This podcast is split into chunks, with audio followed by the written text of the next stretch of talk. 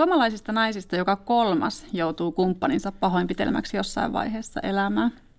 Se on aika paljon.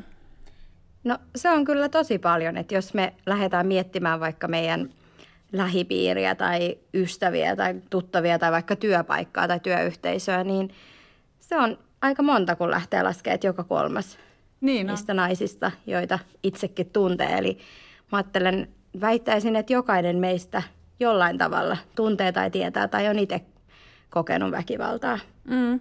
Niin voisi ajatella, että oikeasti jokainen, jokainen tietää jonkun. Kyllä, joo. Kyllä se sen verran monta naista on. Ja, ja, ja tietysti tämä niinku tutkimus, mihin tämä tilasto pohjaa, niin, niin on niinku pitkältä aikaväliltä, eikä tarkoita välttämättä sitä, että sä oot monta vuotta kokenut tai mm. että sä oot ehkä päässyt selviytynyt siitä, mutta se on niinku monen ihmisen ja monen naisen osa sitä omaa tarinaa. Niinpä. Mm. Ja se on aika hurjaa, että kyllä todella pysähdyttävää. Kyllä, ja siinä voi ehkä miettiä sitä, että, että kun monet just kun hakee apua siihen väkivaltaan, niin ajattelee, on niitä tunteita, että mä oon ainut. Mm. Et, et, en mä voi kertoa tästä, koska, koska ei kukaan muu ole kokenut tällaista tai tämä on jotenkin harvinaista. Ja ei se sitten oikeasti edes ole. Ja tuossahan ei sitten kuitenkaan välttämättä edes ole ne kaikki, Sekin jotka on, on kokenut sitä väkivaltaa tai kokee, että hyvin suuri osa siitä jää myös kuitenkin piiloon.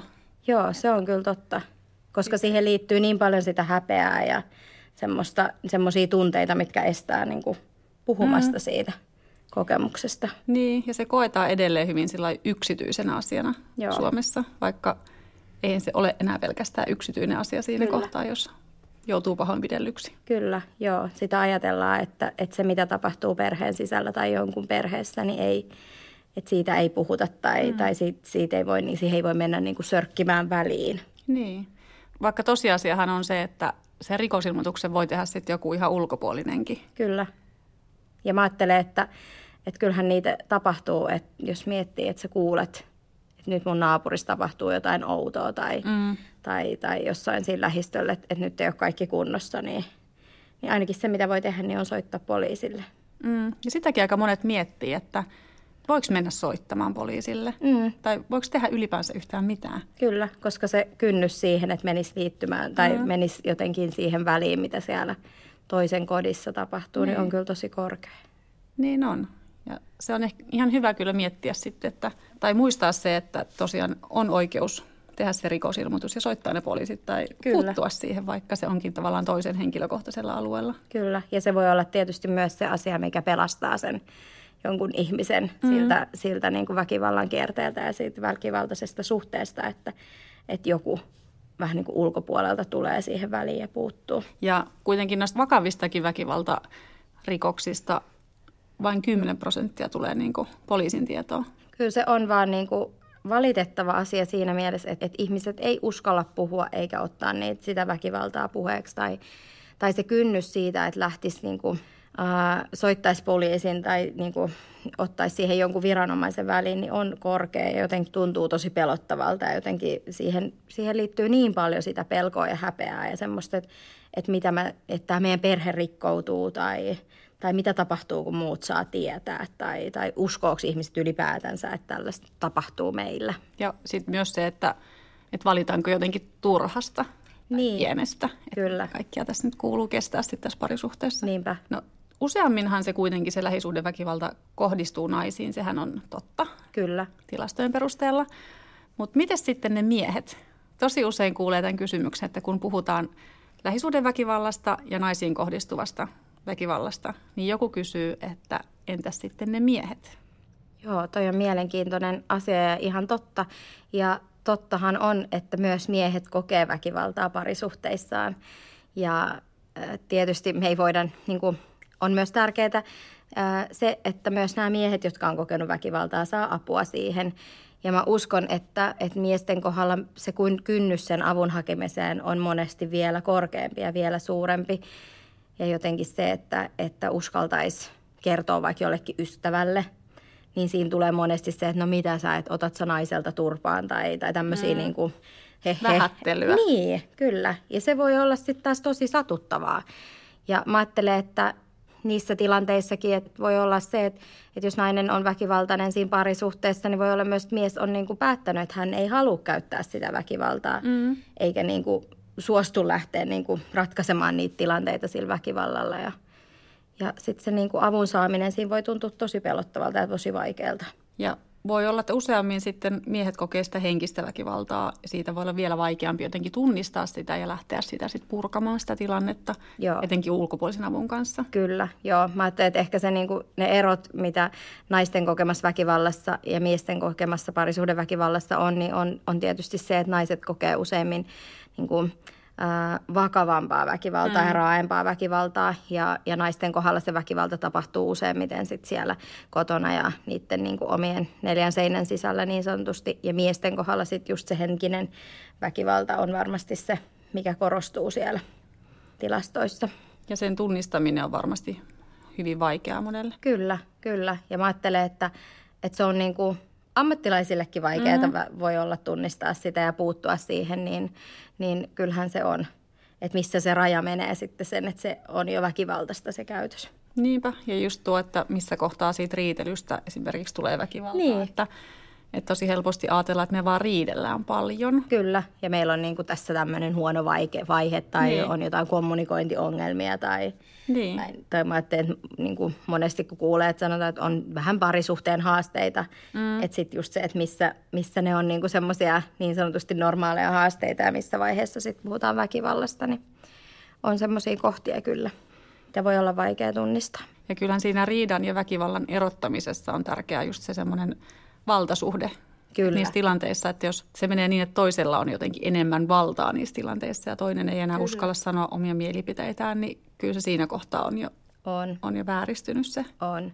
Just toi, just toi, että jos, jos joutuu jättämään niin kuin joitain asioita, asioita sanomatta tai, tai ei uskalla sanoa joitain sen takia, että pelkää, että toinen suuttuu mm. tai että se menee väkivallaksi se tilanne, niin, niin. niin eihän se sitten enää ole semmoista sillä tavalla normaalia riitelyä. Mm. Niin ja semmoista tasapuolista. Niin, Niinpä. Kyllä. Mm. Vielä tuohon niin naisten ja miesten kokemaan väkivaltaan, niin siihen keskusteluun lähinnä tuli mieleen, että eihän se ole kuitenkaan pois siitä niin kuin miesten kokemasta väkivallasta, vaikka puhutaan naisiin kohdistuvasta väkivallasta. Että sekin on tosi tärkeää muistaa minun mielestä, että, että toki kaikki väkivalta on väärin ja, ja ei ne niin kuin sulje toisiaan pois millään ei. tavalla. Joo, toi on totta. Ja, ja mä ajattelen, että, että kaikki se puhe, mitä niin kuin puhutaan väkivallasta ja, ja nostetaan sitä tietoisuutta ja lisätään mm. ihmisten tietoisuutta siitä väkivallasta ja, ja sen niin kuin, muodoista ja avun hakemisesta, niin sehän on ihan kaikille niin kuin, hyvä asia. Niinpä. Ei pelkästään niin kuin, naisille, vaan ihan kaikille ihmisille. Ja myös niin kuin, myös niille, jotka ei siinä parisuhteessaan koe sitä mm. väkivaltaa, koska sitten se väkivalta voi koskettaa jollain tavalla muuten heidän elämään. Niin. Ja just se semmoinen niin ylipäänsä semmoinen tietoisuus siitä, että tämä on näin yleistä ja, ja että mitä kaikkea se oikein on, niin olisi aika tärkeä. Niin. Kyllä. No sitten noista väkivallan muodoista, niin yleensähän väkivallaksi mielletään se fyysinen väkivalta. Kyllä. Ja yleensä vielä sellainen, mikä jättää jälkiä. Kyllä on mustelmia tai ruhjeita, niin se on jotenkin helppo ajatella, että se on sitä väkivaltaa, Joo. mitä tapahtuu myös lähisuhteissa. Mutta sitten ne muut muodot on usein paljon vaikeammin niin mm. tunnistettavissa ja miellettävissä väkivallaksi. Joo. Ja sitten mä ajattelin, että noista vielä noista fyysisen väkivallan niin kuin jäljistä ja, ja niin kuin merkeistä, että sitten sekin, niin kuin, jos väkivalta on kestänyt pitkään, niin sitten voi myös olla niin, että se väkivallan tekijä myös – vähän niin kuin oppii tai tietää, mm. minne hän niin kuin, osoittaa ne iskut tai lyönnit tai muut, et, että ne ei niin kuin, ole näky, näkyvillä ne jäljet, mm. mitä siitä. Et on aika kliseistä, siis toki on myös mustia silmiä ja on ruhjeita käsissä ja kaulassa ja vaikka missä, mutta niin kuin, ne on helposti myös jossain ihan muualla ja piilossa. Mm, niin, että ulkopuolinen ei niiden perusteella niin. että voi yhtään ei tietää, välttämättä, että kyllä. olisi sitä väki, fyysistäkään väkivaltaa. Niin, kyllä. Mm. Mutta se on totta, joo, väkivallan muodot on tosi moninaiset, että jos miettii ihan jotain niin kuin vaikka henkistä väkivaltaa, mistä puhuttiinkin ja siitä sen tunnistamisen vaikeudesta, niin mä ajattelen, että se kaikki semmoinen kontrollointi ja, ja pelottelu on niin kuin niitä muotoja, mitä siihen liittyy. Sitten tietysti niin kuin, erilainen uhkaileminen, se, että uhkailee, että että jos et sä tee näin, niin mä jätän sut. Tai, hmm. tai jos sä teet jotain, niin mä, jos sä lähdet, niin mä teen itsemurhan tai mä satutan itseäni tai jotain muuta läheistä ihmistä hmm. tai lemmikkiä tai jotain. Että tai niin että sä et ikinä enää näe sun lasta tai... Just se, kyllä. Ja jotenkin sitten kaikki semmoinen niin kuin, liikkumisen estäminen, että et ei niin kuin haluta päästää toista näkemään vaikka ystäviä tai toinen saa käydä vaikka vaan töissä eikä missään muualle, että ei saa olla niin kuin muita suhteita tai eristetään per, niin kuin muusta perheestä tai mm. näin. Ja toi menee vähän niin kuin, mitä usein voidaan sanoa myös sosiaaliseksi väkivallaksi. Joo. Että halutaan olla kaikissa tilanteissa mukana sen Joo. kumppanin kanssa, että esimerkiksi ei päästetä vaikka ihan lääkäriinkään yksin. Kyllä. Että ollaan ihan siinä lääkärin tapaamisessakin mukana, että, että toinen ei saa oikein minkäänlaisia semmoisia yksityisiä Joo, hetkiä. Kyllä. Just niin. Ja just se, että kenen kanssa saa liikkua ja ketä saa nähdä ja voi olla, että suku- ja kaveripiiri mm. jääkin siinä suhteen Kyllä. myötä sitten pikkuhiljaa. Ja, ja sekin voi vaikuttaa just siihen niin kuin siitä suhteesta irtautumiseen, että, että kun on, niin kuin, jos on ollut pitkään siinä suhteessa ja vähitellen ne omat ystävyyssuhteet mm. tai, tai suhteet perheeseen on niin kuin etääntynyt, niin sitten ei olekaan sitä tukiverkostoa, mitä ehkä aikaisemmin olisi ollut, mm. mihin olisi voinut tukeutua ja, ja pyytää apua ja neuvoa, niin se ei olekaan enää ihan siinä. Mm, siinä kohtaa on tosi vaikea sitten alkaa puhumaan siitä väkivallasta, jos ne suhteet on jo sillä vähän kylmemmät, mitä on ollut kyllä. aiemmin, että yhtäkkiä sitten alkaakin puhumaan, niin. niin se kynnys voi olla tosi tosi korkea. No kyllä. No toi henkinen väkivalta, niin sehän oikeastaan kulkee mukana näissä kaikissa väkivallan muodoissa. Joo. Se on mukana aina tuossa fyysisessäkin väkivallassa. Kyllä. Ja myös sitten tässä tämmöisessä seksuaalisuutta loukkaavassa väkivallassa. Joo, kyllä. Kyllähän se niinku, niinku kaikki semmoinen painostaminen ja pakottaminen, niin, niin mitä siihen niinku väkivaltaan liittyy, niin niin on niin kuin, tulee sieltä henkisestä, mm. tai on sitä henkistä väkivaltaa ja se kyllä liittyy niihin kaikkiin oikeastaan. Ja just toi, toi seksuaaliväkivalta, niin se on myös semmoinen, niin kuin, mitä ehkä niin kuin, voi olla siinä mielessä niin kuin vaikea varsin niin kuin parisuhteessa tunnistaa, että jos toinen käyttää sitä, että no hei, että et sun kuuluu niin kuin, harrastaa seksiä mun kanssa tai se kuuluu tähän parisuhteeseen tai sä et voi sanoa ei tai, tai, tai mä haluan toimia näin ja, ja sun kuuluu niin kuin, tehdä niin, koska me ollaan parisuhteessa. Mm. Ja silloin sitä ei välttämättä tunnista. Voi olla, niin kuin, että, että ahdistaa tai tuntuu pahalta tai se, se seksi tuntuu pahalta sen takia, että se ei niin kuin, itse ei saa olla niin kuin päättämässä siinä, että mitä tapahtuu. Niin, ja helposti sitä tosiaan menee varmasti siihen ajattelutapaan, että parisuhteessa kuuluu jotenkin tietynlainen seksuaalisuus. Ja niin. Seksin harrastaminen tietyn, tietyn väliajoin ja sitten siihen liittyy omat haasteensa sitten Kyllä. just tuohon Kyllä. liittyen. Joo, ja sittenhän se voi olla niin kuin, kuin, niin kuin mone, montaa muutakin asiaa, että just pakottamista tai painostamista johonkin niin kuin, ö, katsoa vaikka jotain, jotain sellaista pornoa tai jotain, mitä mm. ei haluaisi katsoa tai mikä tuntuu itsestä pahalta tai, mm. tai niin kuin, pyydetään lähettämään jotain kuvia tai, mm, tai näin. Mitä ei, niin. niin. Ja et silloinhan siinä on just se painostaminen ja pakottaminen myös mm. mukana. No sitten tuo väkivalta voi voi näkyä myös sitten ihan tuolla niin raha-asioissakin, Joo. taloudellisena väkivaltana. Joo, kyllä. Ja mä ajattelen, että se voi olla niin kuin, tai onkin yksi keino kontrolloida sit sitä niin toista ihmistä. Että voi, voi tosiaan olla niin, että toinen haluaa hoitaa vaikka kaikki raha-asiat perheessä ja toisella on tyyli melkein kuin viikkorahaa käytössä. Hmm. Että toinen hoitaa kaikkia ja sit se voi niinku liittyä sit siihen, että toinen käyttää jotenkin paljon enemmän sitä rahaa tai niitä yhteisiä varoja niinku omiin asioihin. Hmm. Että ikään kuin ne toisen menot on jotenkin arvokkaampia ja tärkeämpiä niin, kuin ne niin, toisen. Että, kyllä.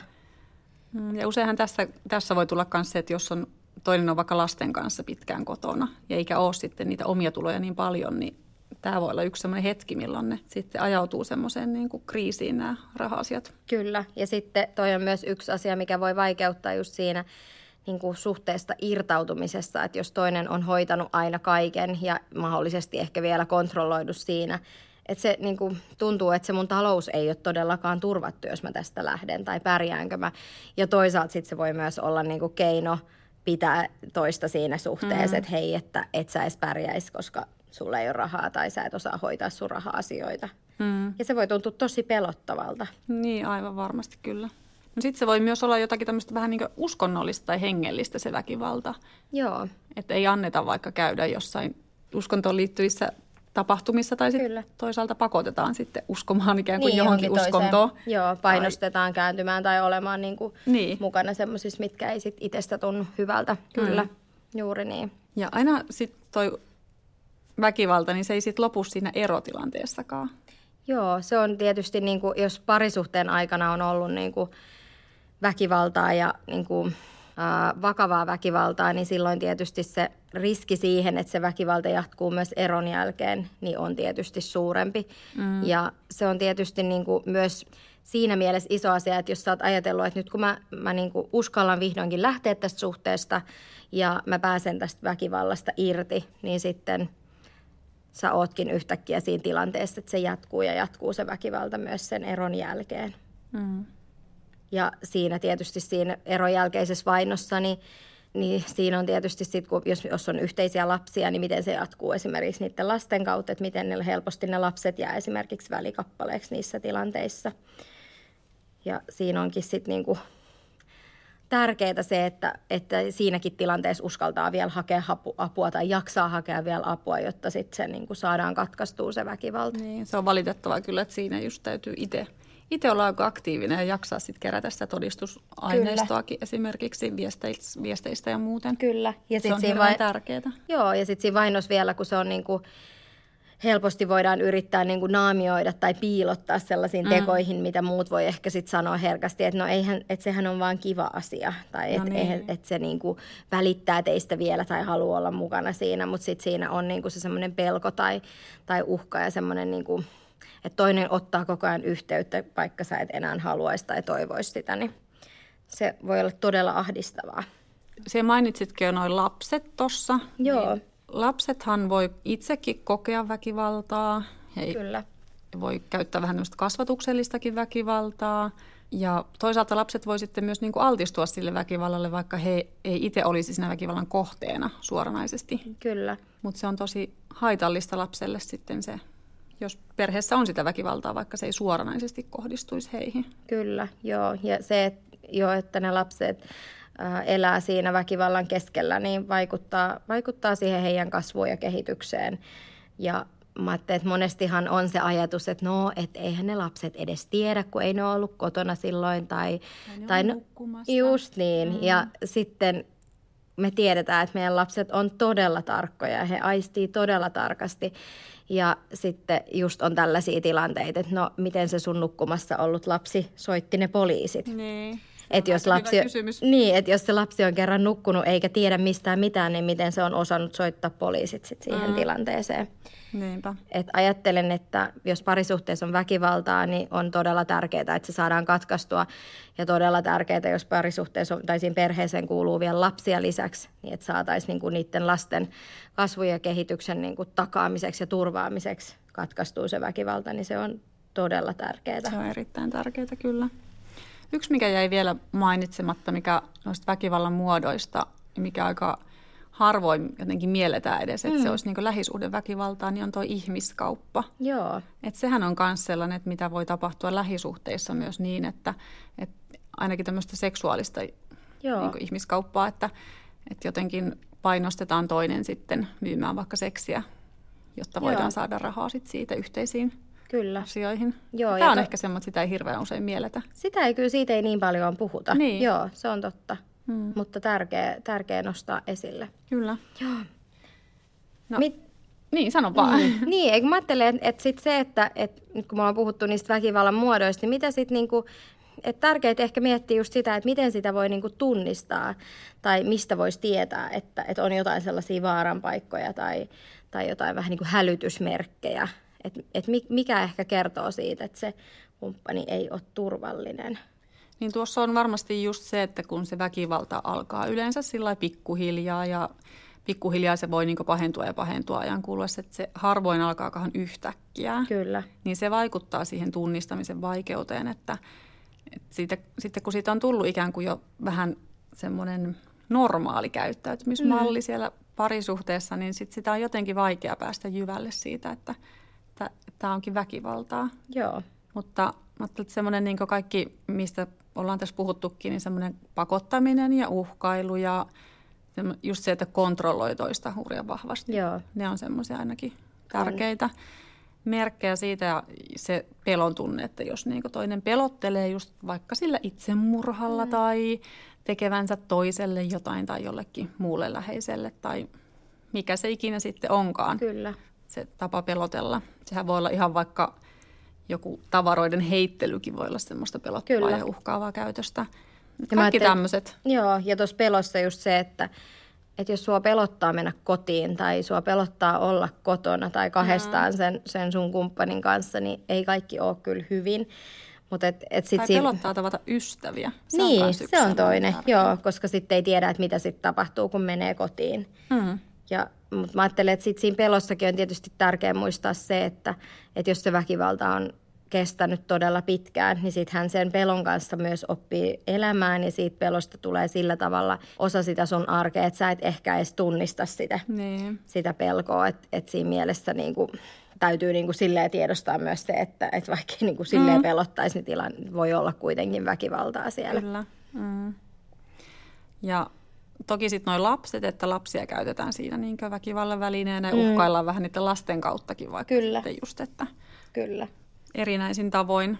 Ja kaikki tuommoinen niin valta-aseman käyttäminen jotenkin väärin ja, ja se eristäminen ja kontrollointi mm. ja taloudellinen vallankäyttö. Kyllä. Ja sitten se semmoinen niin toisen aliarviointi tai, mm. tai niin kuin syyttäminen. Tai... Ei kunnioita sitä toista. Niin, kyllä. Mm. Ehkä se on just toi, että siitä puuttuu se kunnioitus niin, siitä, niin. siitä suhteesta. Ja sitten toisaalta nämä on hyvä miettiä myös, niin kuin, missä kohtaa se oma käytös Joo. alkaa huolestuttaa. Että jos alkaakin tuntua, että hei, onko tämä mun oma käytös tässä parisuhteessa nyt ihan ok, että, että onko tämä niin oikeasti enää niin tervettä. Joo. Se on myös semmoinen, mitä on hyvä, hyvä se miettiä itse kunkin. Myös. Kyllä. Mm. Joo, ja se, että et, et tokihan niin kuin, nytkin ollaan paljon niin kuin puhuttu just siitä väkivallan kokemisesta ja niin kuin kokijoista siinä mielessä, mutta että mä ajattelen, että sen väkivallan katkaisemisen kannalta on todella tärkeää, että me pystytään auttamaan ja saadaan apua kaikille Nimenomaan. väkivallan osapuolille. Että et myös se, että että vaikka sä käyttäisit väkivaltaa ja olisit väkivaltainen, niin sen ei tarvi määrittää sun koko mm. elämää tai sen ei tarvi olla sun käytösmalli koko sun loppuelämän, vaan, vaan sillä, että et uskaltaa hakea itse siihen apua ja uskaltaa ottaa sen puheeksi ja, ja niin kuin lähteä tutkiskelemaan sitä omaa, omaa käytöstä, niin mm. voi pystyä katkaisemaan myös sen ja, ja löytämään niitä väkivallattomia keinoja Niinpä. itselle. Joo, tuo on tosi tärkeää. Kyllä. No mitä sitten jos huolestuu siitä omasta käytöksestä tai tulee vähän semmoinen olo, että onko tämä mun parisuhde nyt ihan turvallinen, niin mitä sitten pitäisi tehdä? No kyllä mä ajattelen, että vaikka se voi tuntua todella pelottavalta ja ahdistavalta ajatukselta, niin se, että uskaltaisi ottaa sen asian puheeksi.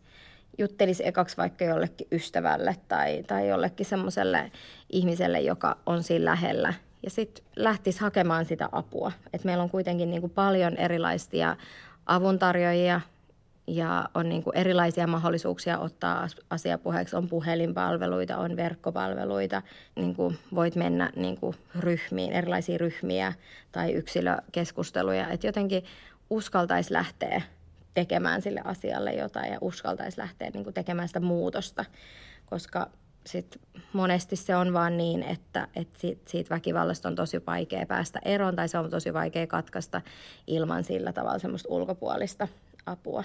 Niin kyllä se yleensä on helpompaa sitten ainakin, jos, jos siihen saa sitä apua ja se väkivalta ei kuitenkaan valitettavasti katoa ihan itsestään. Ei, ei katoa. Ja mä ajattelen, että, että se on myös oikeus se, että saa, mm. saa niin kuin, äh, keskustella jonkun kanssa ja jakaa sitä omaa kokemusta ja, ja sillä tavalla niin kuin myös – myös niin kuin jättää sitä taakse. Että sehän on sit osa sun, sun tarinaa ja, ja sitä sun, sun elämää, mutta siitä voi niinku selviytyä ja siitä niinku sen käsittele, käsittelemällä sitä asiaa ja siitä puhumalla niin voi niinku kuitenkin löytää jotain uutta ja parempaa sen väkivallan tilalla.